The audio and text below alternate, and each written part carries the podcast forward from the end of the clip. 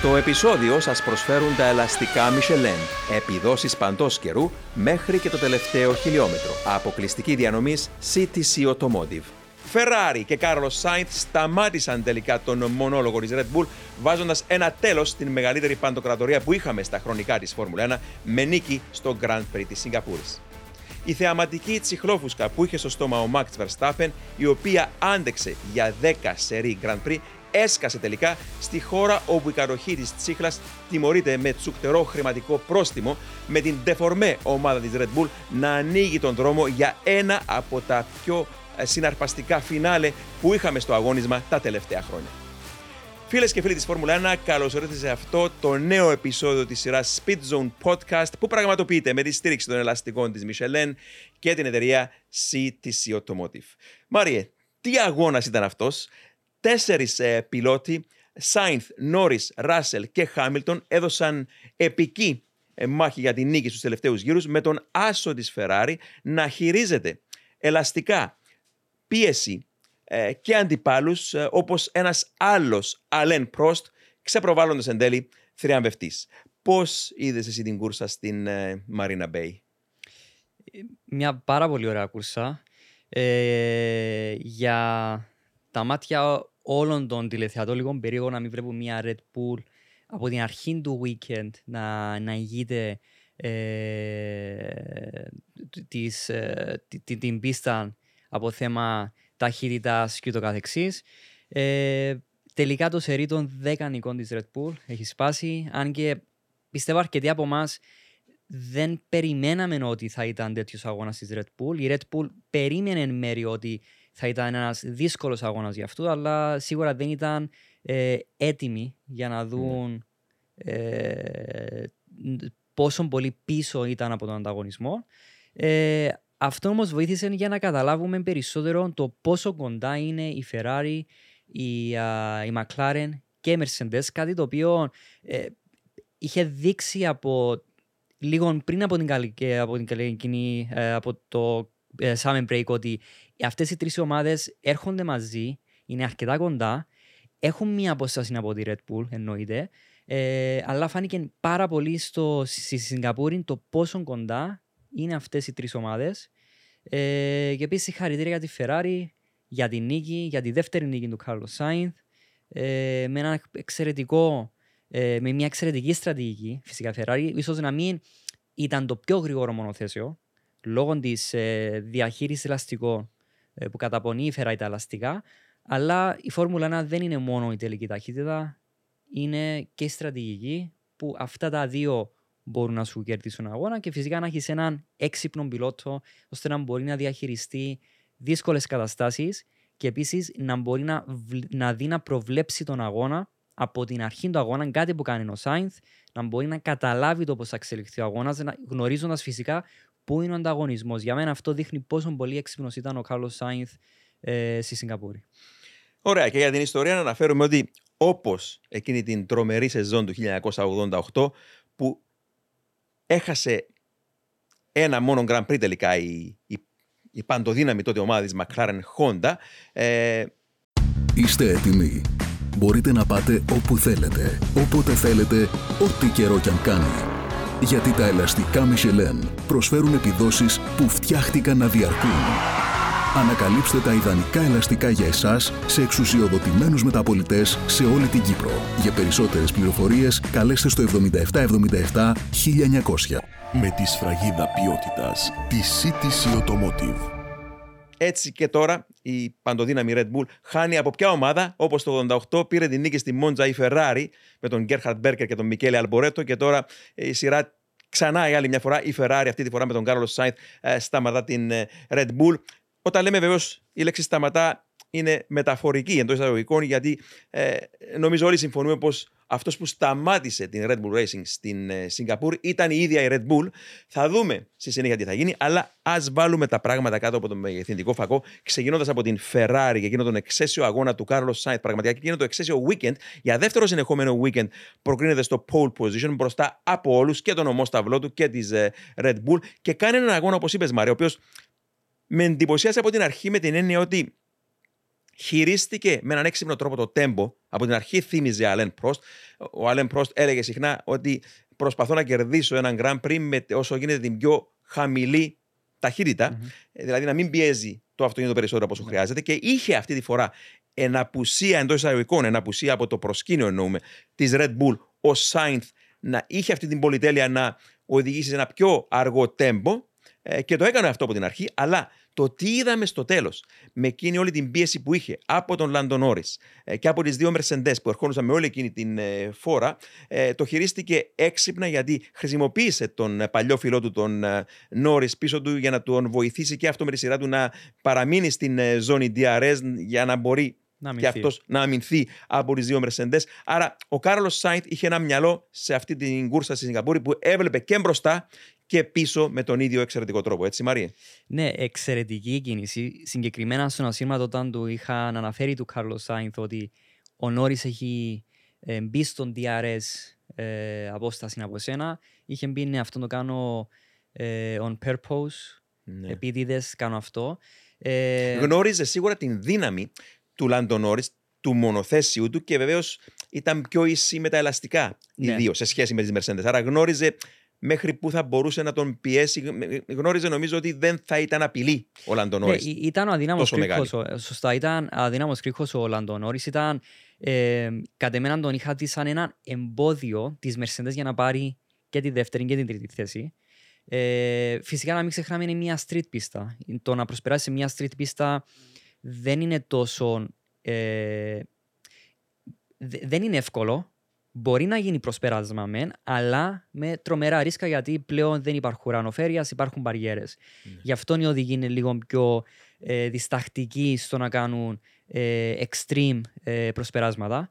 Ε, ναι, φυσικά χρησιμοποίησε τον Λαντονόρης, ε, δεν, δεν θα μπορούσε, πιστεύω σε καμία φάση των τελευταίων 3-4-5 γύρων να, να υπάρχει μια απειλή για τη Ferrari, γιατί ήταν ένα μεγάλο εμπόδιο ο Λαντονόρης, χωρίς αυτό να υποβαθμίζουμε το τι πέτυχε η McLaren φυσικά στη Σιγκαπούρη.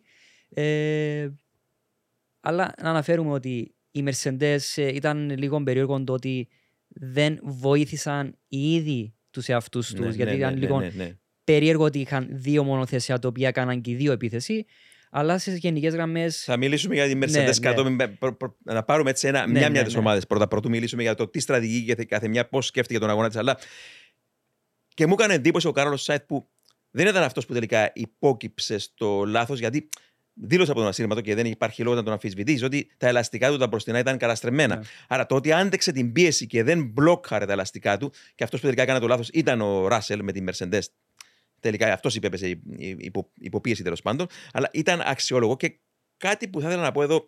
Αν έχανε την νίκη η Ferrari τελικά, είτε από την McLaren είτε από τις δύο Mercedes, ε, πολλοί θα έλεγαν πως έκανε λάθος στρατηγική και θα την σταύρω να πάρει τη Ferrari. Αλλά να πούμε εδώ, κάτι που ίσως να μην γνωρίζει κάποιος από τον ε, κόσμο, είναι ότι η, όταν έγινε η εμφάνιση του τέλος πάντων, η δεύ- το δεύτερο αυτοκίνητο ασφαλείας, το εικονικό αυτοκίνητο ασφαλείας, το virtual safety car, η Ferrari δεν είχε επιλογή να μπει μέσα στα πεις γιατί ε, απέμεναν ακόμα πολλοί γύροι, δεν είχε διαθέσιμο ε, ένα σετ ελαστικών medium όπως είχε η Mercedes.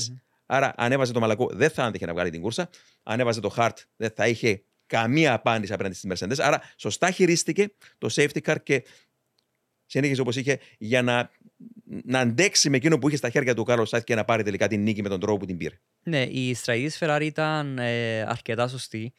Ε, το ότι δεν είχαν μπει στο, στα pits γιατί ήταν αρκετά σύντομα που είχε έρθει το, το virtual safety car. Πολύ σωστά ε, που θυσίασαν τον ε, Charles Leclerc. Φάνηκε γιατί άρχισε τον αγώνα με soft ελαστικά σε σχέση με τον αγωνισμό, ούτως ώστε να μπορεί να κερδίσει κατευθείαν τη δεύτερη θέση για να μπορεί να δώσει αναπνοή στο Sainz. Ε, είχα διαβάσει αρκετά σχόλια ότι ίσως να ήταν άδικο προ τον Charles Leclerc, ίσως να μπορούσε και ο Leclerc να πάει για μια νίκη. Αλλά η Ferrari είχε αντιληφθεί ότι το πιο πιθανό να ήταν η μοναδική ευκαιρία φέτος να πάρουν μια Ναι. νίκη. Και το χειρίστηκα σωστά. Χει- Το χειρίστηκα σωστά με την άποψη ότι έχουμε έναν ικανό οδηγό, τον ε, Carlos Sainz, ήδη στην, ε, στο pole position. Άρα ε, η μισή δουλειά σ- του Σαουκυράκου πλέον έχει γίνει.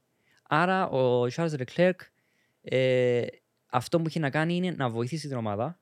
Ε, αν και δεν άρεσε του Charles Leclerc, ότι Ναι, ναι, ναι. ήταν, είχε θυσιαστεί για την ομάδα, αλλά αυτό που λέω πάντα, μην ξεχνάμε είναι ότι οι οδηγοί τρέχουν για τους εαυτούς τους, αλλά ε, παράλληλα τρέχουν για μια ομάδα. Άρα ήταν έναν, ε, ομαδικ- μια, μια ομαδική δουλειά το ότι είχε γίνει από τη Ferrari. Αν, ή- αν δεν υπήρχε ο Charles Leclerc στην τρίτη θέση, ίσως το πιο πιθανό ο Sainz να ήταν δεύτερος, ίσως να ήταν πρώτος, αλλά ήταν σημαντική η συμβολή του Leclerc ε, στη- για, την, ε, για την νίκη της Ferrari. Και είναι μ, αδιαφυσβήτητα χαρισματικός ο Σάρλ Leclerc. Αυτό δεν μπορεί να το αμφισβητήσει κανείς. Αλλά φορμαρισμένος από τη Μόντζα και τώρα στη Σιγκαπούρη ήταν ο Κάρλος Σάινθ. Και σωστά έβαλε, αν θέλετε, τα αυγάρι στο καλάθι του Σάινθ η Ferrari για να πάρει, όπως το είπες και εσύ, πιθανότατα ίσως τη μοναδική, ποιος ξέρει, ευκαιρία που θα είχε φέρει να κερδίσει ένα Grand Prix. Μην ξεχνάμε ότι δεν παλεύουν ε, καν για πρωτάθλημα. Ναι. Άρα σωστά έπραξαν. Αλλά αυτό που κρατώ κυρίω με τη Ferrari και το υπογραμμίζω με κόκκινο χρώμα είναι ότι είδαμε μια σκουτερία Ferrari να είναι ανταγωνιστική στη Μόντζα. Είδαμε μια Ferrari να είναι ανταγωνιστική στη Σιγκαπούρη. Δύο εντελώς αντίθετες πίστες, Μάρι. Άρα, κάλιο αργά παραποτέ, η Ferrari μπορούμε να πούμε, να τολμήσουμε να πούμε ότι μπαίνει σε μια πιο σταθερή τροχιά για το υπόλοιπο του πρωταθλήματος. Ναι, είναι αξιοσημείωτο ότι η Ferrari ήταν αρκετά ε, ανεβασμένη στη Μόντζα. Ε, low downforce, πίστα. Και τρομερά ανεβασμένη στη Σιγκαπούρη, εξού και νίκη, με μια high downforce πίστα. Ε, το οποίο είναι άσπρο μαύρο σε σχέση με τις πίστες της Φόρμουλα 1. Ε, ήταν αρκετά ενθαρρυντικό το ότι είχαμε δει στη Σιγκαπούρη.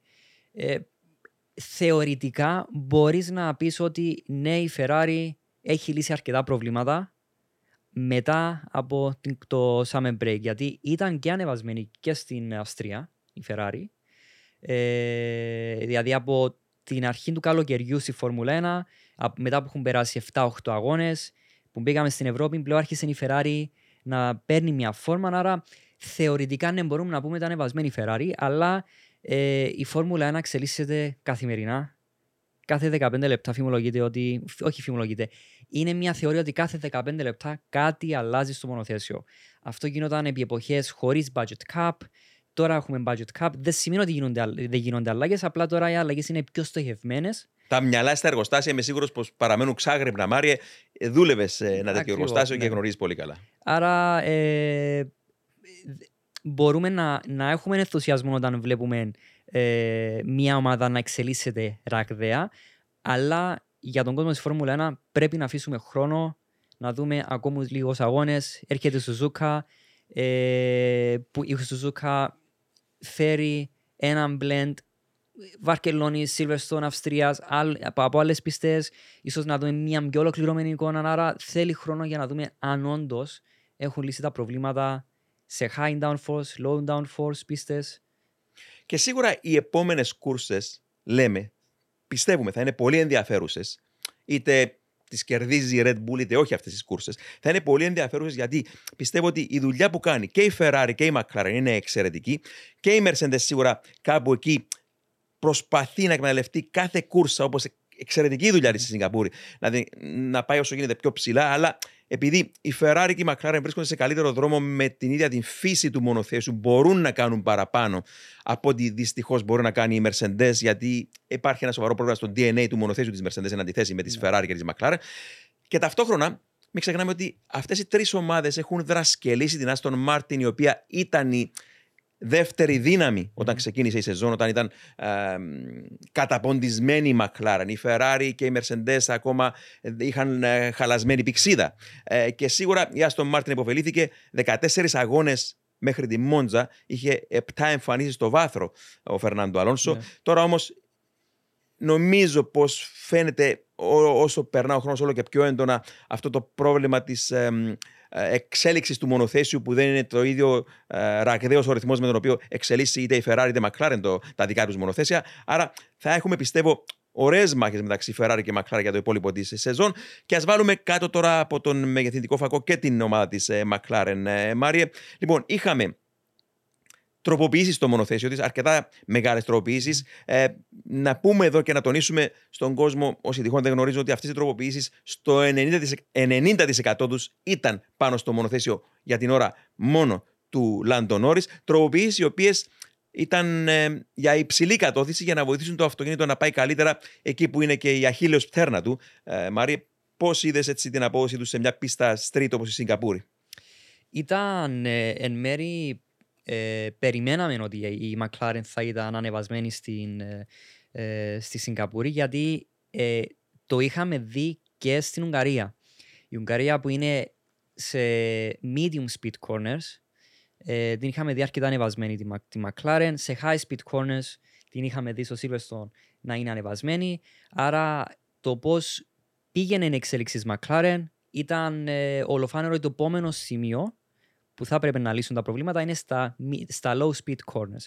Άρα το να πηγαίνουν πλέον σε street πίστες οι οποίες έχουν συμπλέγματα medium, slow speed ε, φαινόταν ότι είναι τα σημεία που η McLaren πλέον άρχισε να λύνει τα προβλήματα του μονοθεσίου χωρίς να, να, να, όχι, να λύνει τα προβλήματα του μονοθεσίου, τα απόψει να είναι πιο γρήγορο, αλλά χωρίς να σημαίνει ότι κάποια βασικά προβλήματα, το πώς ε, το μονοθέσιο αντιδρά στις στροφές, παραμένουν εκεί που δεν είναι ε, κακό το τρόπος που το έχει δουλέψει η McLaren, είναι επειδή δεν θέλουν να χάσουν τον balance για το λόγο ότι μπορούν σε μια μέρα η McLaren να λύσει τα προβλήματα όλα, αλλά το αποτέλεσμα είναι να έχουν περισσότερο downforce load ίσως μπροστά, ίσως να πάει πίσω το downforce load.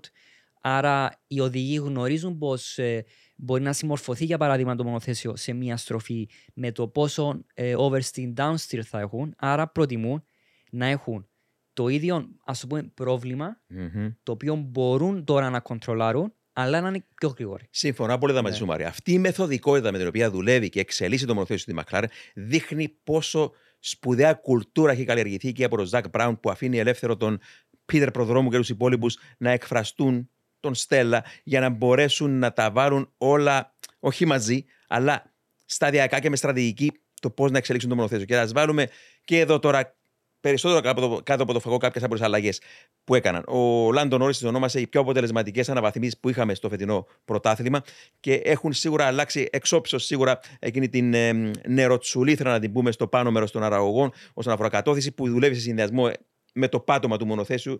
Ε, πολύ καλή δουλειά εκεί. Έχουν δουλέψει με τη γεωμετρία των ε, ε, πλαϊνών τυχομάτων του μπροστινού πτερυγιού, τα λεγόμενα side plates, και εκεί πολύ καλή δουλειά έχουν κάνει για να ε, βοηθήσουν το όχημα όσον αφορά το να παράγει κατώθηση και να, το, να μπορεί να βγαίνει καλύτερα από τις στροφέ. Και με το όταν έχεις καλύτερη πρόσφυση, περισσότερο κράτημα, βελτιώνεις την πρόσφυση, ε, το μονοθέσιο αυτόματα συμπεριφέρεται καλύτερα και στα ελαστικά. Άρα και σε πιο μακρινές αποστάσεις, όπως την ώρα του αγώνα, που καλύπτουν 50-60 τόσους γύρους, τέλος πάντων, το να έχεις ένα σταθερό σε απόδοση μονοθέσιο είναι πολύ σημαντικό και νομίζω και σε αυτόν τον τομέα η McLaren ε, κάνει ε, βήματα πρόοδου, έτσι. Ναι, είναι μεθοδικότητα και επικοινωνία. Είναι τρομερά σημαντικά στη Φόρμουλα 1 να υπάρχει μια επικοινωνία μεταξύ τους μηχανικούς, μεταξύ τους οδηγούς, να γνωρίζουν οδηγοί τι περιμένουν από το μονοθέσιο, να γνωρίζουν οδηγοί τι μπορεί να αλλάξει από συμπεριφορά του μονοθεσίου και επίσης δείχνει το πόσο ε, καλή πλέον επικοινωνία υπάρχει στη McLaren γιατί γίνονται μικρά βήματα, ε, calculated βήματα για παράδειγμα, αλλά να τονίσουμε ότι ο Ανδρέας Στέλλα ως πλέον team principal ε, συνεχίζει το έργο του ο Ανδρέας Άιτολ ε, που, που φαίνεται πλέον στα αποτελέσματα. Φυσικά θα έχουν την καινούργια αναρρωσίραγγα που το πιο πιθανό ε, δεν ξέρω, ίσως να έχει αρχίσει πλέον να δουλεύουν στην καινούργια αναρρωσίραγγα γιατί ήταν στο κομμάτι του λεγόμενου το commissioning πριν από κάτι μήνες που ε, το commissioning σημαίνει να μπορούν οι, οι test engineers για παράδειγμα να, να μπορούν να δώσουν το OK της ομάδας ότι η σύραγγα δουλεύει και θα πάρει τα επιθυμητά αποτελέσματα. Και επίσης θα έχουν και ένα. Για να μπορούν να μετακομίσουν εντελώς ναι, εκεί σε εκείνη την αεροσύραγγα για να πούν ότι πλέον μπορούμε να προχωρήσουμε ναι. με αυτήν. Που είναι η, είναι η φυστάμενη αεροσύραγγα που υπάρχει ήδη στο McLaren Technology Center. Υπάρχει ναι, μου το έχεις πει αυτό. Η φυστάμενη ναι, ναι, αεροσύραγγα. Άρα δεν, είναι, ε, δεν έχουν κάνει κατασκευάσει σε από το μηδέν κομμάτι, είναι απλά είναι μια εξέλιξη της υφιστάμενη Δεν έχουν εξέλιξη από το μηδέν, έχουν. Ναι, ναι. Και πόσο μάλλον το νέο το simulator, το οποίο ναι. Είναι σχεδόν 20 χρονών πλέον το simulator που έχει, που έχει η McLaren, ναι. είναι αρκετά παγιό. Αρκετά γερασμένο. Ε, ναι, αρκετά γερασμένο, ναι, επειδή ήταν πρωτοπόροι στις αρχές του 2000, αλλά για τώρα το 2023 θεωρείται μια αρκετά γερασμένη τεχνολογία. Άρα όλα αυτά ε, βοηθούν ε, ραγδαία στο πώς θα μπορεί να εξελιχθεί η McLaren, ειδικά για το 24. Πάντως διακρίνουμε, όπως είπες, τρομερή επικοινωνία πλέον μεταξύ των ε, τεχνικών, διευθυντικών στελεχών και μηχανολόγων και τρομερή επικοινωνία με τη μεθοδικότητα που δουλεύουν, τρομερή επικοινωνία μεταξύ των ε, αεροδυναμικών πρωτίστως εξαρτημάτων από τα οποία εξαρτάται το ground effect, το πώς λειτουργεί το ένα με το άλλο από κούρσα σε κούρσα.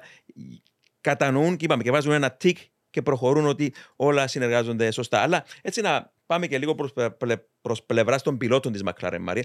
Ξέρουμε ότι ο Λάντο Νόρις ταλαιπωρείται φέτος από εκείνο το. Προ... Όχι φέτος, από πέρσι, όταν, είχαμε, όταν ξεκίνησε η, η εποχή των ground effects. Ε, έχει γίνει το πρόβλημα με την πλάτη του, mm-hmm. που σίγουρα, εξηγήσουμε εδώ με απλά λόγια, όταν έχεις ένα αυτοκίνητο που παράγει την περισσότερη καθόθηση από το πάτωμα, ε, σίγουρα ε, το ρυθμίζει εκείνο το αυτοκίνητο να είναι πιο σφιχτό, ε, τέλος πάντων, πιο σκληρή το στήσιμο της ανάρτησης. Άρα, όταν είναι πιο ε, σκληρή το στήσιμο της ανάρτησης, είναι και πιο το αυτοκίνητο χοροπηδά πάνω στην πίστα. Και αυτά τα χτυπήματα στην πλάτη είναι έντονα. Ο ίδιος εκμυστηρεύτηκε πρόσφατα ότι ε, δυσκολεύεται να ακολουθήσει το κανονικό του πρόγραμμα, είτε στο τέλος πάντων το τρόπος που γυμνάζεται, ο τρόπος που ε, κάνει τα διάφορα του χόμπις. Ε, και δεν ξέρω αν έχουν βρει κάποιες λύσεις στο ίδιο το πιλωτήριο για να τον βοηθήσουν ε, και πραγματικά του έβγαλα το καπέλο στη Σιγκαπούρη γιατί ιδιαίτερα μια πίστα street ε, δεν ήταν τόσο ανώμαλο το οδόστρωμα, ειδικά μετά από την επανασφάλτωση που έγινε. Που τσάκωσε και τη Red Bull, αυτό θα πούμε μετά. Αλλά ε, παρόλα αυτά, ε, ένας αγώνας στον οποίο ειδικά η τελευταία γύρι ήταν πολύ σκληρή, πολύ δύσκολη και ε, το χειρίστηκε πολύ καλά και ο Λάντον Νόρις. Ναι, εξαιρετικός ο Λαντονόρη. Ε, ότι υπάρχουν προβλήματα στο μονοθέσιο, υπάρχουν, το έχει δηλώσει ότι δεν έχουμε λύσει τα προβλήματα που έχουμε. Το πρόβλημα των, των bouncing που έχω για παράδειγμα. Ε, αλλά κατ' εμένα φαίνεται ο Λάντο Νόρις πιστεύει στην ομάδα. Έχει μείνει στη McLaren. Ε, είναι πάρα πολύ σημαντικό ο οδηγός να ενθαρρύνει την ομάδα, να πιστεύει στους μηχανικούς. Φάνηκε πως είναι πολύ υπομονή πλέον έχει ο Λάντο Νόρις με τη McLaren. Ε, αλλά το πρόβλημα του bouncing δεν πιστεύω να είναι μόνο η McLaren που υπάρχει αυτό το πρόβλημα. Mm. Ε, πιστεύω είναι όλοι οι οδηγοί έχουν ναι, Συγγνώμη, νομίζω πως έχει κάποιο συγκεκριμένο πρόβλημα. Α με συγχωρέσει ο κόσμος αν κάνω λάθος εδώ, αλλά ίσως με το, με το ίδιο το σώμα ως σωμαρότυπο. Ναι, ναι, ναι. Ο, ο Νόρι και τονίζεται στη δική του συγκεκριμένη περίπτωση αυτό το, το, ναι, το πρόβλημα του είναι, bouncing. Είναι μικροκαμωμένος οδηγός ο, ο Λάντο Νόρι. Ε, ναι, μπορεί να είναι στο σωματότυπο το, του πιλότου, το πόσο, ε, σε πόσο ε, φόρμα βρίσκεται ο πιλότος. Ναι. Ε, Έχει πιο... σταματήσει μέχρι να, κάνει, να περπαρά την πίστα, λέει. Ναι. Με μηχανολόγου πρέπει από. Ε, τό, τόσο πολύ εύκολα. Ε, όχι κουράζεται, αλλά τον, τον, τον ταλαιπωρεί η πλάτη του. Το, το έξτρα περπάτημα Ακριβώς, δηλαδή το έχει ναι. κόψει. Ε, ο Λουί Χάμιλτον το είχε αναφέρει ότι είχε ναι, τα ίδια ναι. προβλήματα. Ε, τώρα που σκέφτομαι, θα ήταν ενδιαφέρον να δούμε αν στις εποχές τέλη του 70, αρχέ 80. Καταλάβαινα που το Αν υπήρχαν αυτά τα προβλήματα. Αν υπάρχουν... Μάρια, τότε, τότε εγώ που θυμάμαι, έπεφταν σφραγίσματα από τα δόντια τους. Μιλάμε για πίστες που ήταν, πώς το λες, σουρωτήρι, πώς το, τόσο, τόσο ανώμαλο ναι. το, το, το, λεγόμενο washboard που έπαιρναν δεκαετία του 50 τα ρούχα οι γυναίκες. Ε, πολλοί πιλότοι παρομοιάζαν το οδόστρωμα με αυτό το washboard, το ξύλινη σανίδα που το αυτό πήγαιναν έτσι και παραπονιούσαν για σπασμένα ε, δόντια, σφραγίσματα που έπεφταν mm-hmm. από τα δόντια τους και σίγουρα τότε οι πιλότοι εκείνης της γενιάς ήταν άνθρωποι οι οποίοι θεωρούσαν, πιστεύω, α, μειονέκτημα να βγουν και να παραδεχτούν ναι. οποιοδήποτε σωματικό πρόβλημα. Ναι. Το έκρυβαν σίγουρα. Ναι, όντως, όντως. Αλλά αυτό μου έχουν πει ότι όταν έχεις ground effect θα έχεις bouncing, η φυσική είναι εκεί. Δεν μπορείς να αλλάξεις τη φυσική. Δεν μπορείς να μην έχεις ε, bouncing.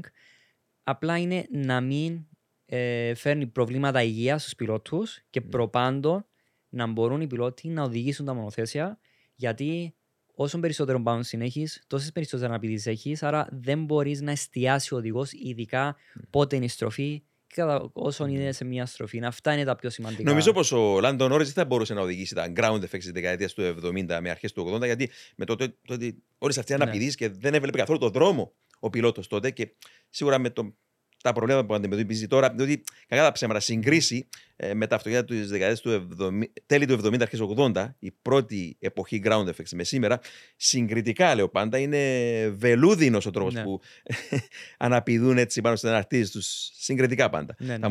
Αλλά ξέρεις κάτι, εύκολο λόγο, εν μέρει για μένα, εάν όχι ο άνθρωπος του αγώνα, αλλά ένας από τους ανθρώπους που με εντυπωσίασαν και πραγματικά πέρασε απαρατήρητη τη δουλειά του, είναι ο ομόσταυλος του, α, του Λάντο Νόρις, ο Όσκαρ ο οποίος προκρίθηκε μόλις δέκατο 7ο λόγω του ατυχήματος του, του Λανς Στρολ με την Άστον Μάρτιν. Ε, δεν μπόρεσε να περάσει στο Q2 και από 17ο τερμάρισε 7ο Πώς, Μάριε, χωρίς να έχει τις αναβαθμίσεις που είχε στο μονοθέσιο του ο Λάντο Νόρις. Άρα για άλλη μια φορά ο Αυστραλός μας εντυπωσιάζει και δεν βλέπω την ώρα Σουζούκα αυτή την Κυριακή, όταν μας είπε η Μακλάρ θα έχει και ο Πιάστρι τις αναβαθμίσεις αυτές τις καινούργιες στο μονοθέσιο του. Άρα ε, για να δούμε πώς θα πάει και αυτός, έτσι.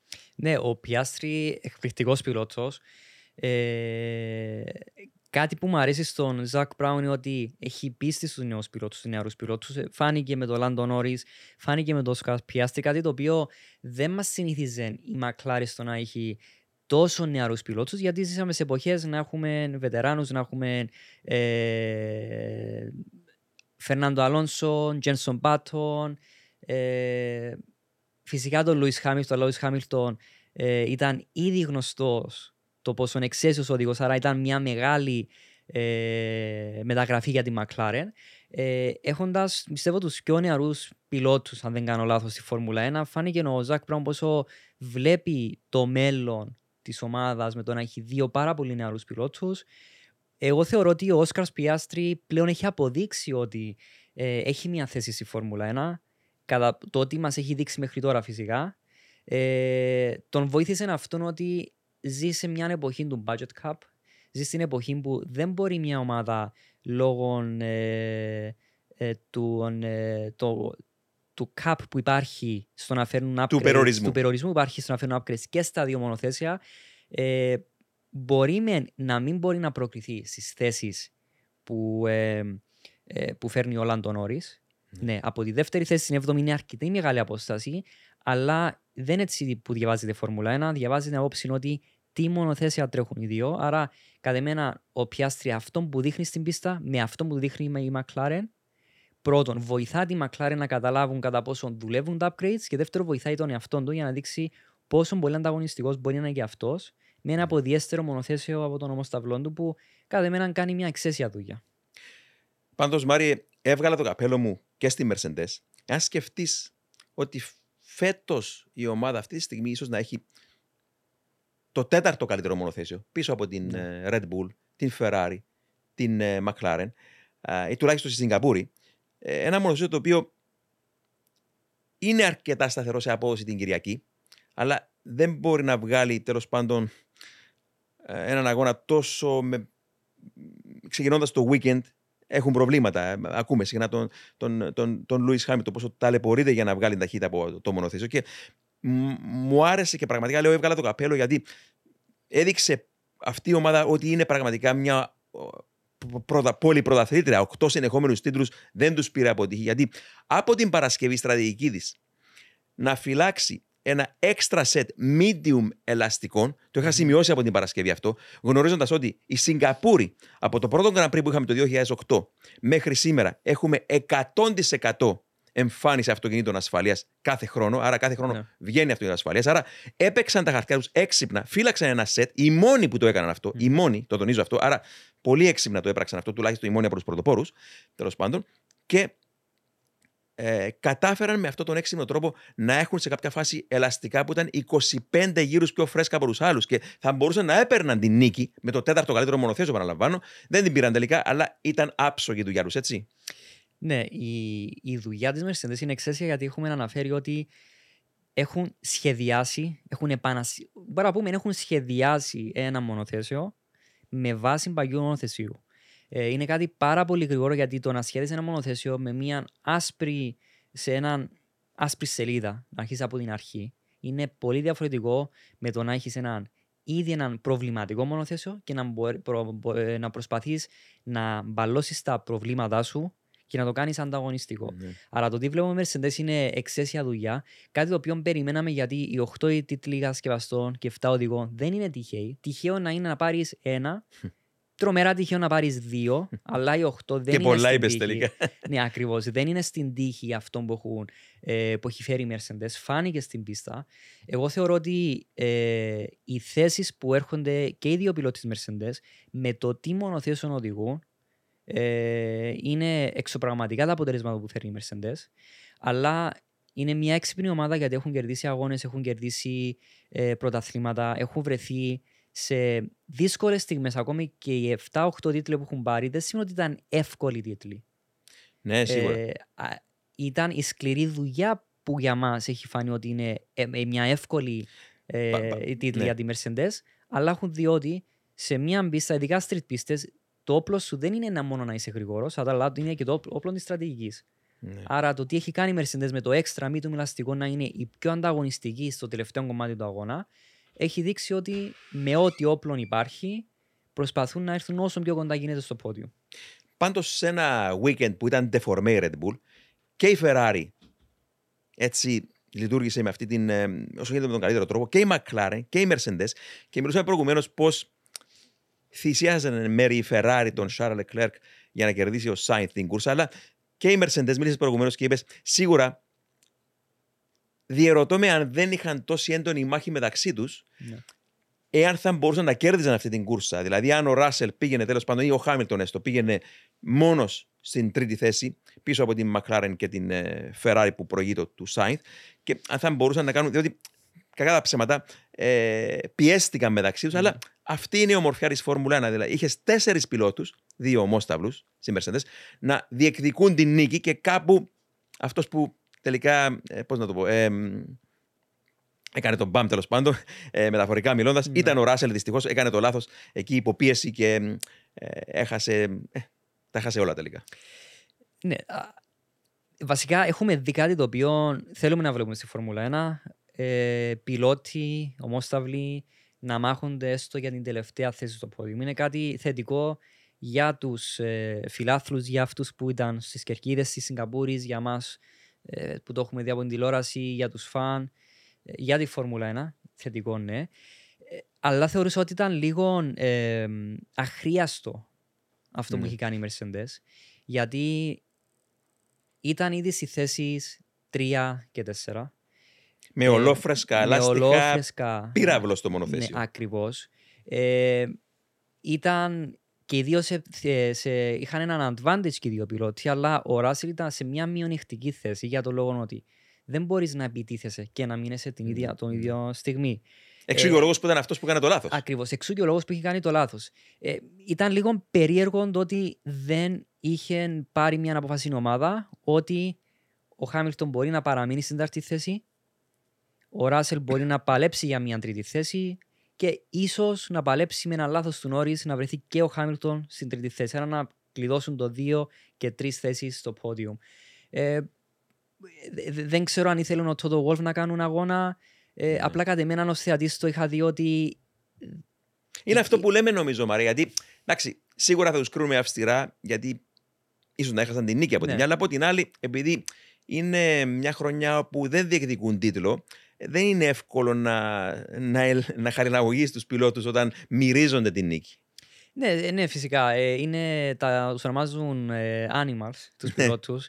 Ε, κυριολεκτικά και για τη 12η θέση μπορεί ένας πιλότος να προσπαθεί μέχρι τελευταίο γύρο Ναι, να ναι. πάρει μια 12η θέση. Οι πιλότοι ό- όσων βλέπουν ότι υπάρχουν θέσεις μπροστά να διεκδικήσουν ασχέτως αν θα τους δώσουν βαθμούς, αν θα Ναι. τους δώσουν podium ε, για παράδειγμα, θέλουν να πάρουν την νίκη. Είστε έτοιμοι. Μπορείτε να πάτε όπου θέλετε, όποτε θέλετε, ό,τι καιρό κι αν κάνει. Γιατί τα ελαστικά Michelin προσφέρουν επιδόσεις που φτιάχτηκαν να διαρκούν. Ανακαλύψτε τα ιδανικά ελαστικά για εσάς σε εξουσιοδοτημένους μεταπολιτές σε όλη την Κύπρο. Για περισσότερες πληροφορίες καλέστε στο 7777 1900. Με τη σφραγίδα ποιότητας τη CTC Automotive. Αλλά κατά εμένα θεωρούσα ότι μπορούσε η Mercedes να δουλέψει λίγο πιο μεθοδικά στο πώς να βοηθήσουν τον Russell Ναι, να είναι πιο ανταγωνιστικός για τη δεύτερη θέση. ναι. Θεωρώ ότι ο Russell ήταν σε μια φάση του αγώνα το οποίο προσπαθούσε να πάρει το δεύτερο σκάλι Ναι. Αλλά προσπαθούσε επίσης για να αμυνθεί από τον ίδιο τον σταυρό του. Μπορούσα Πάντως, ίσως να ναι. ήταν λίγο πιο. Ε, να βοηθήσουν λίγο περισσότερο τον Ράσελ. Η αλήθεια είναι ότι ο Λούι Χάμιλτον, ένας Λούι Χάμιλτον, φοβερός 7 φορές παγκόσμιος προαθλητής, δήλωσε και είπε ότι αυτό το μονοθέσιο φέτος, η, F- η, συγγνώμη, η W14 ε, Mercedes, είναι το πιο δύσκολο μονοθέσιο που είχε στην καριέρα του για να το ρυθμίζει σωστά και να το κάνει να πάει γρήγορα. Μμμ. Και έχεις ένα Ράσελ ο οποίος με τον νέα μέθοδο που πλέον δουλεύει, ε, που δεν παίρνει το ρίσκο από μαύρο σε άσπρο και ξεκίνησε τα τελευταία γραμμή να δουλεύει πιο μεθοδικά με τους μηχανολόγους του για να, α, να τα βάζει ένα, δύο, τρία τα πράγματα μπροστά του και να ξέρει τι γίνεται παρά να παίρνει το ρίσκο να είναι μπροστά ή να παίρνει το ρίσκο για να είναι πίσω. Και νομίζω πως αυτό δουλεύει πλέον μαζί του. Ναι, ναι. Εμ, και σίγουρα ήταν ίσως ο πιλότος αυτό το weekend που θα μπορούσε να πάρει τη νίκη. Ο Ράσελ Μμμ. προκρίθηκε για δεύτερος σύγκριση με τον Χάμιλτον Ναι, που ναι. ήταν πέμπτος. Ε, Πώς το είδες αυτό εσύ με τον. Αυτή, αυτή για την ώρα σύγκριση των δύο πιλότων, ε, το πώς οδηγεί ο ένας, το πώς οδηγεί ο άλλος εκείνη την ε, W14. Ναι, ε, η αλήθεια είναι ότι ο Ράσελ είχε δηλώσει ότι άλλαξε εντελώς τον τρόπο που βλέπει την εξέλιξη, τη, τη, τη διαμόρφωση του μονοθεσιού για το weekend. Πλέον έχει πει ότι πήγαμε πλέον στα fundamentals, πήγαμε στις βάσεις, Ναι. ε, κάνοντας μικρές αλλαγές, ε, αλλαγές ε, μπορούν να γίνουν εύκολα, αλλαγές που μπορούν να μεταφραστούν εύκολα από τον πιλότο Ναι. και επίσης πώς αυτό θα μεταφράσει στον, ε, στον race engineer ε, και στο performance engineer. Ε, κατά εμένα φάνηκε ότι πλέον άρχισε ο Ράσελ να έχει ίσως ε, μια καλύτερη ε, Εικόνα. εικόνα για το μονοθέσιο και να είναι πολύ πιο άνετος στο πώς οδηγείται το μονοθέσιο. Ε, φάνηκε τους τελευταίους ε, 5-6-7 αγώνες ότι πλέον ο Ράσελ είναι πιο ανταγωνιστικός. Φάνηκε στη δεύτερη Τολμούμε να θέση. πούμε και πιο, και πιο διψασμένος με διψασμένος, την ναι. έννοια ότι δεν έχει πετύχει τόσα όσα έχει πετύχει ο Χάμιλτον προς Θεού. Και Ναι. ο Χάμιλτον θέλει ακόμα νίκες στην καριέρα του. Ναι, αλλά ο Χάμιλτον η διαφορά του είναι ότι. Πώ το βλέπω εγώ διαφορά με τον Χάμιλτον, ότι ένας ε, παγκόσμιος προαθλητής με 7 πρωταθλήματα, Ναι. με. Είναι α- πιο χορτασμένος. Είναι πιο χορτασμένος ο πιλότο.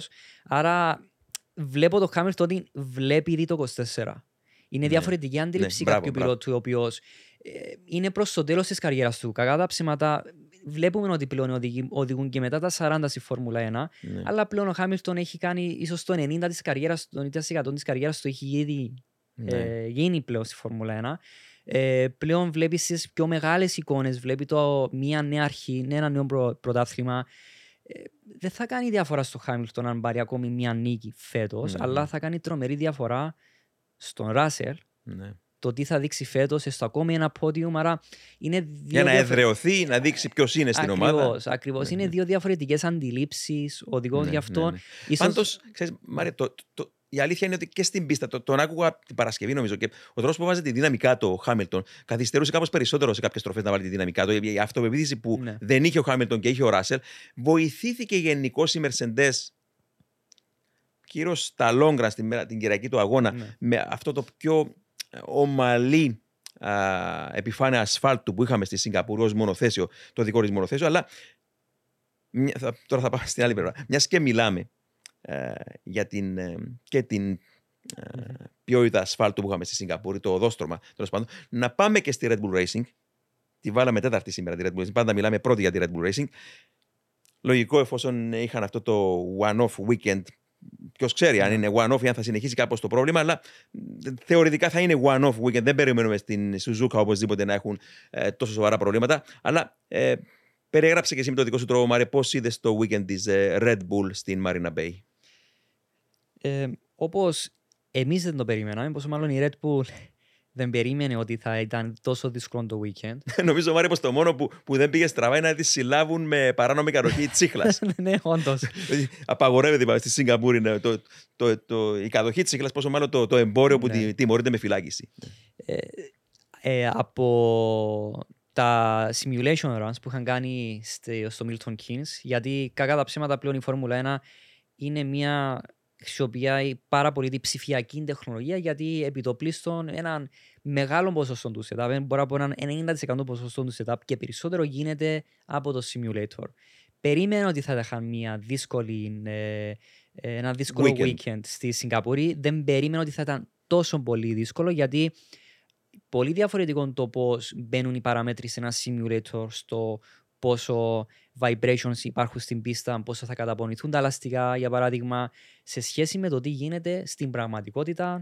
Όταν πας εκεί, βλέπεις πόσο αέρας υπάρχει, πόση υγρασία υπάρχει και το πιο σημαντικό, πόσο είναι η θερμοκρασία της πίστας. Και επίσης κάνουν επανάστρα, ε, ε, ξανά ε, ασφαστρώνουν την πίστα, ε, αλλάζει η συμπεριφορά του μονοθεσίου, το πώς βρίσκεται στην πίστα είναι κάτι το οποίο δεν το περιμένα. Ε, φυσικά δεν περιμένω ότι θα είναι τόσο πολύ πίσω. Ε, αν και μας έχει συνηθίσει ο Max Verstappen να αρχίζουμε έναν FP1 με αρκετά προβλήματα ε, και να βρούμε μια εντελώς διαφορετική Red Bull όταν πάνε στο FP3 που είναι ένας καθρέφτης του qualifying. Ναι.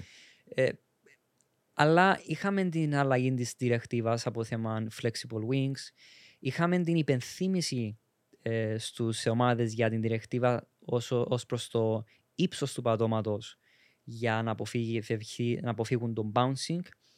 Αλλά είχαμε και ένα πάρα πολύ άσχημο setup από θέμα ναι, ναι. ύψος μονοθεσίου, από θέμα πόσο σκληρή είναι η ανάρτηση. Από το θέμα της ίδια της πίστας που ήταν. Δεν ναι. περίμενα να είναι τόσο ομαλό το δόστρωμα και να έχει τόσο πολύ κράτημα. Ναι. Η φετινή Σιγκαπούρη. Και αυτό τους τσάκωσε και τους έβαλε, οδήγησε σε αδιέξοδο με το setup.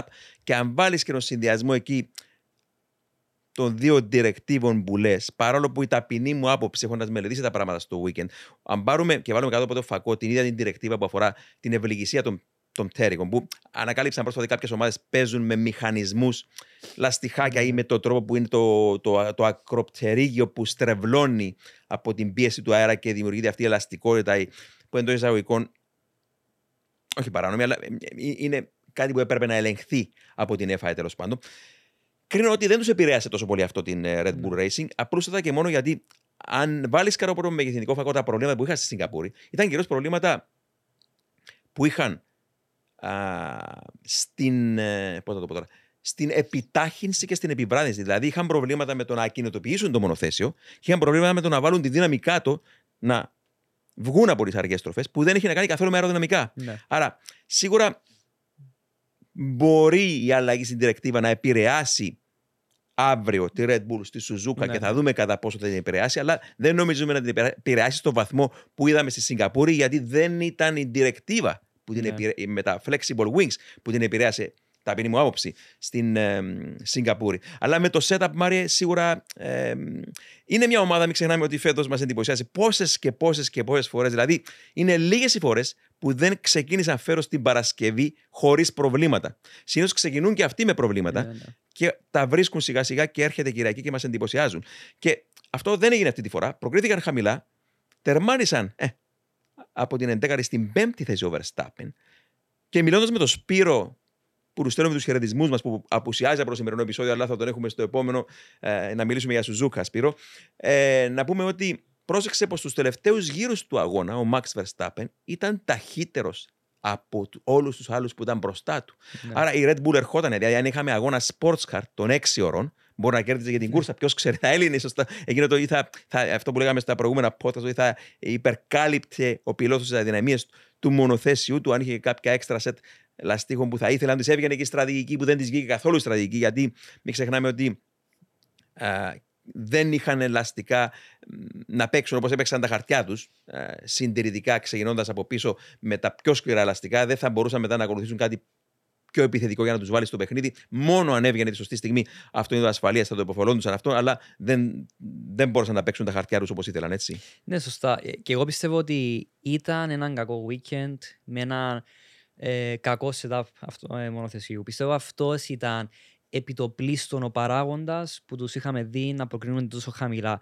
Ναι, φυσικά η διρεκτίβα υπήρχε έναν, ε, είχε ε, κάνει έναν damage στη Red Bull. Εννοείται ότι όσο ε, αλλάζεις ε, κάποια μηχανικά κομμάτια του μονοθεσίου μέσω της διρεκτίβα, που είναι αυτά που βοηθήσαν εν μέρη τη Red Bull, μπορούμε να πούμε ότι ναι, η διρεκτίβα μπορούσε να τους έκανε έναν πρόβλημα στον αγώνα, αλλά ε, στην Φόρμουλα 1 πρέπει να μιλούμε ποσοστά. Ναι. Έναν πάρα μα πάρα πολύ ποσ- μικρό ποσοστό μπορώ να πω ότι ναι, ίσως να επηρεάσει την διεκτήβα, αλλά η μεγάλη εικόνα ήταν το, το κακό setup. ναι. Ε, Που δεν είχαν το χρόνο μάρα να το λύσουν. Ναι. Γιατί α, α, αν σκεφτείς να πάρεις τα πράγματα από την Παρασκευή, ο Έντρια Νιούι ή η ομάδα έφεραν ένα καινούριο πάτωμα. μμμ. Ρύθμισαν, ρύθμισαν, ρύθμισαν το μονοθέσιο με πολύ μαλα, μαλακότερο από ό,τι έπρεπε ανάρτηση. Αντιμετώπιζαν αυτή τη νέα, τέλος πάντων, τον ασφαλτοτάπητα. Εντάξει, και μια πίστα η οποία έχει παραπάνω κράτημα από ό,τι υπολόγιζαν. Και κάπου εκεί χάθηκαν, στράφηκαν το Σαββάτο στο παλιό πάτωμα, την Μμμ. προηγούμενη έκδοση, αλλά ήταν ήδη αργά. Ναι, ακριβώς. Ε, ήταν ένα κακό weekend. Μετά από το τι έχει κάνει η Red Bull, κατά εμένα μπορούμε να δικαιολογήσουμε ένα κακό weekend. Δεν ξεγράφουμε μια ομάδα επειδή σε μια street πίστα δεν είχε έναν καλό setup, ε, δεν τους βοηθήσαν οι καταστάσεις για παράδειγμα. Ε, γι' αυτό είναι σημαντικό να δούμε το πώς θα είναι στις, ε, στην, στην Ιαπωνία. Με το τι μας έχει δείξει η Red Bull, εγώ θεωρώ ότι δεν θα έχουν κάποια προβλήματα στην Ιαπωνία, αλλά αν όντως έχουν προβλήματα, τότε πρέπει να στραφούμε πίσω για να δούμε ξανά ίσως οι διρεκτίβε οι οποίες τις είχαν ε, φέρει και είχαν ε, υπενθυμίσει οι FIA στις ομάδες στην ναι. Σιγκαπούρη. ίσως αυτά να φέρουν κάποια προβλήματα. Μπορεί ναι, μπορεί όχι. Στη Φόρμουλα 1 πρέπει να δίνουμε χρόνο να έχουμε λίγη υπομονή για να δούμε πώς Ναι. εξελίσσεται μια ομάδα. Ναι. Δεν μπορώ να πω έναν αγώνα από συγκεκριμένες καταστάσεις, πίστα, Είναι ο θερμοκρασία. καθρέφτης της χρονιάς Ακριβώς. αυτής, αυτό που λες τώρα. Ακριβώς. Άρα εγώ θεωρώ ότι ήταν έναν κακό setup, ε, έναν κακό weekend ε, που κατάφεραν Ναι. να κάνουν ό,τι περισσότερο μπορούσαν μια πέμπτη θέση. Μάρε να υπενθυμίσουμε ένα πράγμα. Μπορεί να απολαύσαμε ένα thriller στη Σιγκαπούρη μεταξύ Ferrari, McLaren και Mercedes, αλλά μην ξεχνάμε ότι αυτός που νίκησε την ομάδα της Red Bull ήταν η ίδια η Red Bull. Δηλαδή δεν μπορούμε να πούμε ότι ακόμα δεν έκανε κάποιος μάχη μαζί τη για να την νικήσει στα ίσα στο φετινό πρωτάθλημα. Αυτό δεν πρέπει να το ξεχνάμε, καθώς θα δούμε τι θα γίνει και στην ε, ε, Σουζούκα. Ναι, το, το είχαμε αναφέρει ότι ε, με το τι performance έχει δείξει φέτος η Red Bull ε, δεν περιμένουμε στην πίστα head to head για παράδειγμα μια άλλη ομάδα να μπορεί να κερδίσει αυτήν τη, τη Red Bull. Περιμέναμε ότι αν μια ομάδα κερδίσει έναν αγώνα φέτος είναι λόγω κακή, κακού weekend της ε, Ναι. Red Bull. Άρα ναι, η Red Bull βοήθησε Λοιπόν. στο να μην κερδίσει η Red Bull, κάπως έτσι. Και, και, και καθώς κατευθυνόμαστε προς Σουζούκα, να πούμε εδώ ότι ποιος ξέρει, ίσως να ήταν και η μοναδική φορά φέτος που Ναι. θα καταφέρει κάποιος να την κερδίσει. Τι να πούμε τώρα, εμείς σίγουρα ελπίζουμε να βλέπουμε θέαμα, ε, είτε είναι για την πρώτη θέση, είτε για την ε, πιο πίσω θέση. Σίγουρα θα είναι συναρπαστική οι επόμενοι αγώνες για να δούμε πώς θα εξελιχθεί η κόντρα Ferrari, McLaren, Mercedes, για να δούμε τι θα κάνει και αν θα μπορέσει η Aston Martin να ε, δώσει κάρι για το επόμενο, ε, ε, όσο υπόλοιπο απομένεται για το πρωτάθλημα. Να μιλήσουμε όμως εδώ, Μάρη, και για Σουζούκα. Και ξέρετε, το πρώτο πράγμα που ήρθε στο μυαλό μου είναι έβλεπα την κούρσα και στη Σιγκαπούρη, κάθε φορά που περνούσαν κάτω από την, εκείνη την περίφημη γέφυρα Άντερσον, είχα κάνει πολύ παλιά όταν περιέγραφα τις κούρσες στην τηλεόραση μια έτσι έρευνα ότι στον ε, δεύτερο παγκόσμιο πόλεμο οι Ιάπωνες εισβολής στη Σιγκαπούρη ε, συνήθιζαν να παίρνουν τους παράνομους ντόπιους, να τους κόβουν το κεφάλι και να τα κρεμάνε τα κεφάλια τους για παραδειγματισμό πάνω στη γέφυρα Άντερσον. Και την ονομάζω εγώ πάνω την ονόμαζα όταν περιέγραφα τις κούρσες στην τηλε- τηλεόραση, την ονόμαζα η γέφυρα των κρεμασμένων όταν περνούσαν κάτω από τη γέφυρα Άντερσον. Αλλά τώρα, εντάξει, οι, Σιγκ- Σιγκα- οι, Ια- οι Ια- οι Ιαπωνέζοι εισβολή στη Σιγκαπούρη έχουν περάσει τόσα χρόνια. Εντάξει, οκ, αλλά τώρα πάμε προς από τη Σιγκαπούρη στον Grand Prix της Ιαπωνίας, στην εξαίσια πίστα της Σουζούκα. Αγαπημένη πίστα σίγουρα. Μάριε, πώς βλέπεις έτσι, ή γενικότερα έτσι την ε, πίστα της Σουζούκα. Ε, είναι μια πίστα διαμάντη, αν και είναι μια ε, πίστα της σύγχρονης εποχής Φόρμουλα 1. Ε, το ωραίο της Σουζούκας είναι ότι είναι μια καινούργια πίστα, αλλά για, για μένα προσωπικά και πιστεύω για αρκετούς οπαδούς, ε, όταν ε, ρωτηθούν ποιες πίστες σας αρέσουν, θα ακούσεις Μόντζα, πίστα με ιστορία, Silverstone, η αρχή της Φόρμουλα 1, Μέχρι ε, Αμπουντάμπι ακούς. Ναι, ακούς μέχρι και Αμπουντάμπι, αλλά επί το πλήστο θα ακούσεις Μόντζα, Silverstone, Μονακό και Σουζούκα. Το ότι η Σουζούκα πλέον έχει μπει στο κλαμπ των, ε, από τις πίστες οι οποίες έρχονται με μεγάλη ιστορία, πίστες οι οποίες για όσοι είναι λάτρεις της ε, ιστορίας ε, βλέπεις έναν Ιταλικό Grand Prix με μια διαφορετική ε, ε, παίρνει μια διαφορετική μορφή η πίστα αν αρχίσεις να διαβάζεις για την ιστορία αυτής της πίστας. Ναι. Άρα έτσι ε, ενδυναμώνεις την έγκλη ενός Ιταλικού Grand Prix για παράδειγμα. Ναι. Ε, και ότι έχουμε τη, Μο- τη, τη Suzuka στο club ε, του Silverstone Monza Ναι. δείχνει πόσο που εξαίσια... ξεκίνησε Φόρμουλα 1 μόλις το 1987 Ακριβώς. η Σουζούκα. Αλλά να πούμε εδώ ότι πάνε τώρα πόσα, 10-15 χρόνια που οι πιλότοι της Φόρμουλα 1 δειλά-δειλά κάτω από τη μύτη των οπαδών που σίγουρα θεοποιούν και τη Μόντζα και το Σπα λόγω ουρούς, αλλά οι πιλότοι ήδη που οδηγούν στις πίστες νομίζω πως η πλειοψηφία αυτών θεωρεί τη Σουζούκα ως την προ- πιο προκλητική πίστα. Ναι. Και γιατί συμβαίνει αυτό, Γιατί έχεις πολύ γρήγορες στροφές α, πολύ γρήγορες στροφές, κάποιες είναι διαρκείας, κάποιες λίγο όπως η, όπως η, η πρώτη στροφή. Εξαιρετικά γρήγορη, σαλεύει Ναι. το μυαλό. α. Δηλαδή, άλλο από την τηλεόραση να δεις, άλλο να πας επί τόπου. Ε, σίγουρα η Ντέκνερ, ε, είναι η Ντέκνερ, η Ντέκνερ στο κέντρο της πίστας, που το σβέρκο εκεί πρέπει να ταλαιπωρείται τρομερά, απότομος στρίψιμο στα δεξιά και βεβαίως η 130R. Αλλά μην ξεχνάμε ότι επειδή είναι πίστα τη παλιάς σχολή, μπορεί να μπήκε στο καλεντάρι της Φόρμουλα μόλις το 1987, αλλά είναι πίστα που χτίστηκε μέσα στι δεκαετίε του 60 Ναι. από την Honda, η ιδιόκτητη πίστα. Και να πούμε εδώ ότι τι είναι μια παλιά πίστα, τι είναι το κύριο χαρακτηριστικό της Μαρέ, είναι πολύ στενή. Ναι. Άρα, όταν έχεις μια πολύ στενή πίστα με τόσο γρήγορες στροφές, ο τρόπος που στρίβεις πάνω σε αυτές είναι με χτυποκάρδι, με την ψυχή στο στόμα. Άρα, η Σουζούκα είναι μια πίστα για ακροβάτες. Είναι μια πίστα που προκαλεί τους καλύτερους στον κόσμο να την δαμάσουν. Σίγουρα εκείνα τα, μετά την πρώτη στροφή, εκείνα τα σίγμα, τα Τα SS. δεξιά, αριστερά, δεξιά, αριστερά, εκείνα τα τέλειωτα σίγμα, είναι λες και περνάς στην κλωστή από ότι το, το, το βελόνι από την κλωστή προσπαθεί να περάσεις με όλα εκείνα τα, ε, τα, χι- τα, τα χιλιόμετρα ε, την, την κλωστή από την βελόνα. Ε, και ε, είναι μια πίστα που σίγουρα αν κάνεις λάθος ε, σε- εξακολουθεί να σε τιμωρεί. Ναι, η, είναι μια γρήγορη πίστα. Η Suzuka κατατάσσεται ίσως από τις πρώτες τρει-τέσσερι πιο γρήγορε πίστες που έχουμε στη Φόρμουλα 1 από θέμα ε, ορίας ταχύτητας αγώνα. Ε, για παράδειγμα, πρωτοπόρος είναι. Η, βασικά στις πρώτες τέσσερις είναι η Μόντζα, στην Ιταλία, το Silverstone, η Αυστρία και μετά μπορούμε να κατατάξουμε τη Suzuka σε μέση ωραία ταχύτητα που δείχνει πόσο γρήγορη είναι η πίστα από θέμα ανευθείας ή από γρήγορες στροφές. Ε, Ω πίστα είναι μια πίστα που έχει στροφές, όπως έχεις πει, σε με γρήγορης διαρκείας. Ε, και επίσης μεγάλες ευθείες. Επίσης η Suzuka. Άρα μπορούμε να δούμε τη Suzuka ως μια πίστα, έναν blend ε, ε, Βαρκελόνης με Silverstone για παράδειγμα. Άρα μπορούμε να καταλάβουμε πόσο πολύ γρήγορη είναι η πίστα, αλλά επίσης πόσο πολύ τεχνική Ναι. είναι η Η πίστα. πιο είναι, τεχνική είναι η πιο που έχουμε στη τεχνική- Φόρμουλα 1 με διαφορά. Ναι, είναι πιο τεχνική η πίστα, πιο προκλητική ως οδηγούς. Για παράδειγμα, Ε, συγγνώμη, η, η Spoonker που δεν την αναφέραμε ακόμα προς το τέλος του γύρου τέλος πάντων. Που είναι, σε προσκαλεί πάντοτε, αυτό είναι που θυμάμαι ότι σε προσκαλεί τέλος πάντων είναι μ, ανοιχτή έτσι στην ε, είσοδο, κλείνει σε κάποια Μμμ. φάση και μετά ξανανοίγει τέλος πάντων. Αλλά είναι πολύ παράξενο και ο τρόπος που χτυπάς το Apex. Ε, είναι π- πολύ πουλή και περιμένει να σε γραπώσει. Ναι, ναι. Είστε έτοιμοι. Μπορείτε να πάτε όπου θέλετε, όποτε θέλετε, ό,τι καιρό κι αν κάνει. Γιατί τα ελαστικά Michelin προσφέρουν επιδόσεις που φτιάχτηκαν να διαρκούν. Ανακαλύψτε τα ιδανικά ελαστικά για εσάς σε εξουσιοδοτημένους μεταπολιτές σε όλη την Κύπρο. Για περισσότερες πληροφορίες καλέστε στο 7777 1900. Με τη σφραγίδα ποιότητας τη CTC Automotive. Ε, ναι, είναι μια full τεχνική πίστα που κατά εμένα ίσως η αρμόζει αρκετά στη Red Bull φέτος Ναι. συγκεκριμένη πίστα.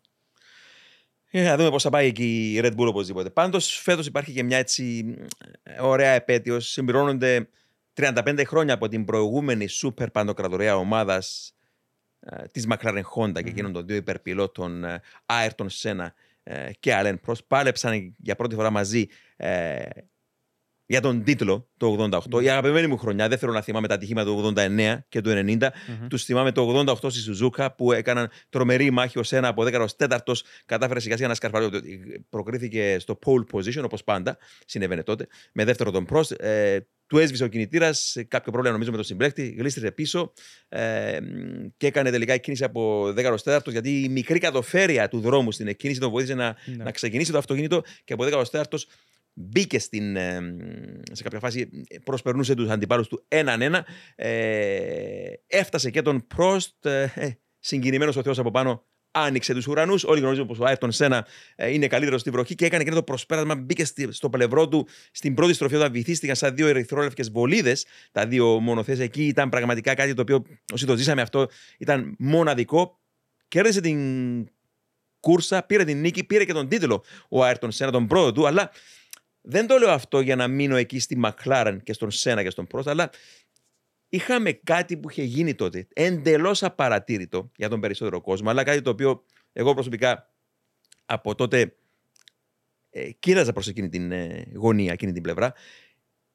Είχαμε για πρώτη φορά στα χρονικά της εποχής ε, Turbo, εκείνης της εποχής Turbo που ιδεανίαμε τότε, των 2,5 λίτρων V6 κινητήρες, είχαμε για πρώτη φορά ένα μονοθέσιο με ατμοσφαιρικό κινητήρα να προηγείται μπροστά από τα Turbo. Έστω για έναν γύρο, ο Ιβάν Καπέλη, ο Ιταλός πιλότος, εξαίσιος ε, Μμμ. Ιταλός πιλότος, με την March προηγήθηκε, με την March 881 προηγήθηκε για έναν γύρο και αυτό που είδαμε τότε ήταν σημάδι των καιρών, παρόλο που δεν το υπολογίζαμε τότε, δεν το γνωρίζαμε τόσο καλά, γιατί δεν γνωρίζαμε ακόμα ποιος ήταν ο σχεδιαστής του. Και εκείνο το μονοθέσιο το σχεδίασε ο θρελικό Έντρια Νιούι Ναι. και αυτή ήταν η αρχή για τη Φόρμουλα 1 που βλέπουμε σήμερα. Με ένα μονοθέσιο χωρίς τέρμπο κινητήρα, 3,5 λίτρα ατμοσφαιρικός Ford νομίζω ήταν. March ε, Ford το, το 88.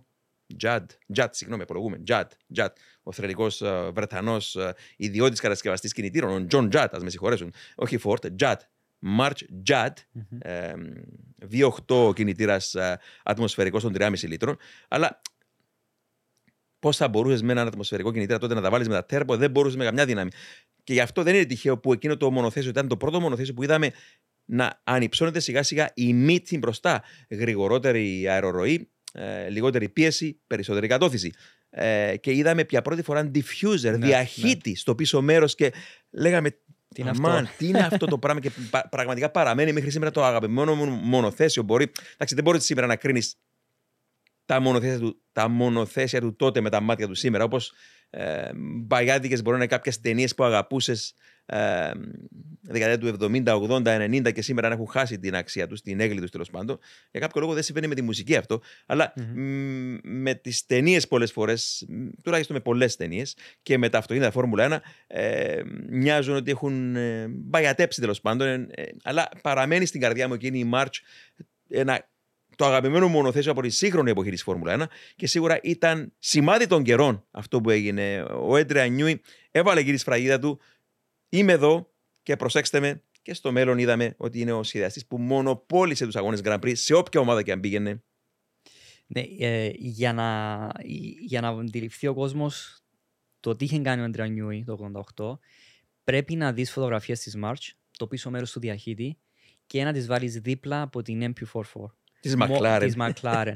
Πρωτόγονο σύγκριση. Ακριβώς, μόνον έτσι μπορείς να αντιληφθείς το τι έχει πετύχει ο Αντρέα Νιούι και πόσο διαστημικός ήταν το πίσω μέρος της March σε σχέση με τον ανταγωνισμό. Συγγνώμη, Μαρία, παρέθεση. Γι' αυτό είναι τακτικά που λέω όταν με ρωτούν ποιο ήταν το πιο σπουδαίο ε, συστατικό εκείνη της McLaren MP44 που μονοπόλησε, κέρδισε τα 15 από τα 16 Grand Prix τη χρονιάς και πολλοί το βάφτισαν το καλύτερο μονοθέσιο όλων των εποχών. Για μένα δεν ήταν, γιατί το πιο σημαντικό συστατικό ήταν οι δύο πιλότοι. Ναι. Αν δεν υπήρχε ο Άρτον Σένα με τον Αλέμ Πρό να πιέζουν πέρα από τα ρολόι, ήταν μακράν οι καλύτεροι πιλότοι στον κόσμο εκείνη την εποχή. Αλλά αν δεις, πολύ καλή παρατήρηση, αν δεις το, το διαχείρι, το diffuser της McLaren στο πίσω μέρος, μοιάζει ε, πρωτόγονο σε σχέση Ναι. με τη March του Νιούι. Απλά η March δεν είχε ούτε το budget, ούτε Ακριβώς, turbo κινητήρα για να τα βάλει μαζί τους. Αλλά εκείνο το μονοθέσιο σίγουρα το είδες πολλές φορές στο McLaren Boulevard που δούλευες, ε, Μαρία, την MP44, την περιεργάστηκες από κοντά και ξέρεις. Ναι, όντως είναι. Επειδή στο, στη McLaren, στον Boulevard έχουμε όλα τα championship winning cars, αλλά επίσης έχουμε και αυτοκίνητα τα οποία ίσως να μην κερδίσαν πρωτάθλημα, όπως η MP41 του John Watson που είχε κερδίσει το πρώτο αγγλικό Grand Prix. Το η McLaren 81. Το 81. Ε, είναι σημαντικά αυτοκίνητα της εξέλιξης της εταιρείας φυσικά. Ε, ναι, η MP44 είναι αρκετά απλό αυτοκίνητο. Δηλαδή, βλέποντας αυτόν τον μονοθέσιο, δεν, μπορείς να, δεν βλέπεις κάτι το οποίο να υπάρχει ένα, μια εξωφρενική εξέλιξη, κάτι το περίεργο πάνω ώστε να, να δαχτυλοδείξει ότι ίσως αυτός να ήταν ο παράγοντας, όπως ο διαχειτήρας της, ε, τη March, που όπως σωστά έχεις πει, ήταν οι δύο πιλότοι. Γιατί ο Αλέμ ήταν ε, πιο ε, ε, ας το πούμε, ολοκληρωμένος πιλότος, αλλά κακά τα ψέματα, ο Άιρτον Σένα, όταν άρχισε την καριέρα στη Μακλάρεν, δεν ήταν ολοκληρωμένος Άιρτον Σένα που έχουμε δει το 1994, αλλά η δίψα του Άιρτον Σένα να κερδίσει τον ομόσταυλο του, τον βοήθησε να εξελιχθεί. Άρα ναι. η κόντρα σε ένα προς βοήθησε στην εξέλιξη, πάρα πολύ στην εξέλιξη του Άιρτον Σένα με αποτέλεσμα να δούμε μία ομάδα να κερδίζει 15 κούρσες. Άρα ναι, το συστατικό της επιτυχίας ήταν αυτοί οι δύο πιλότοι και το πόσο πάθος είχε ο Άριστον Σένα στο να εξελιχθεί, να μάθει από τον καλύτερο και να μπορεί να προσπεράσει mm. ίσως τον καλύτερο πιλότο όλων των εποχών, τον Άλεν Πρόστ.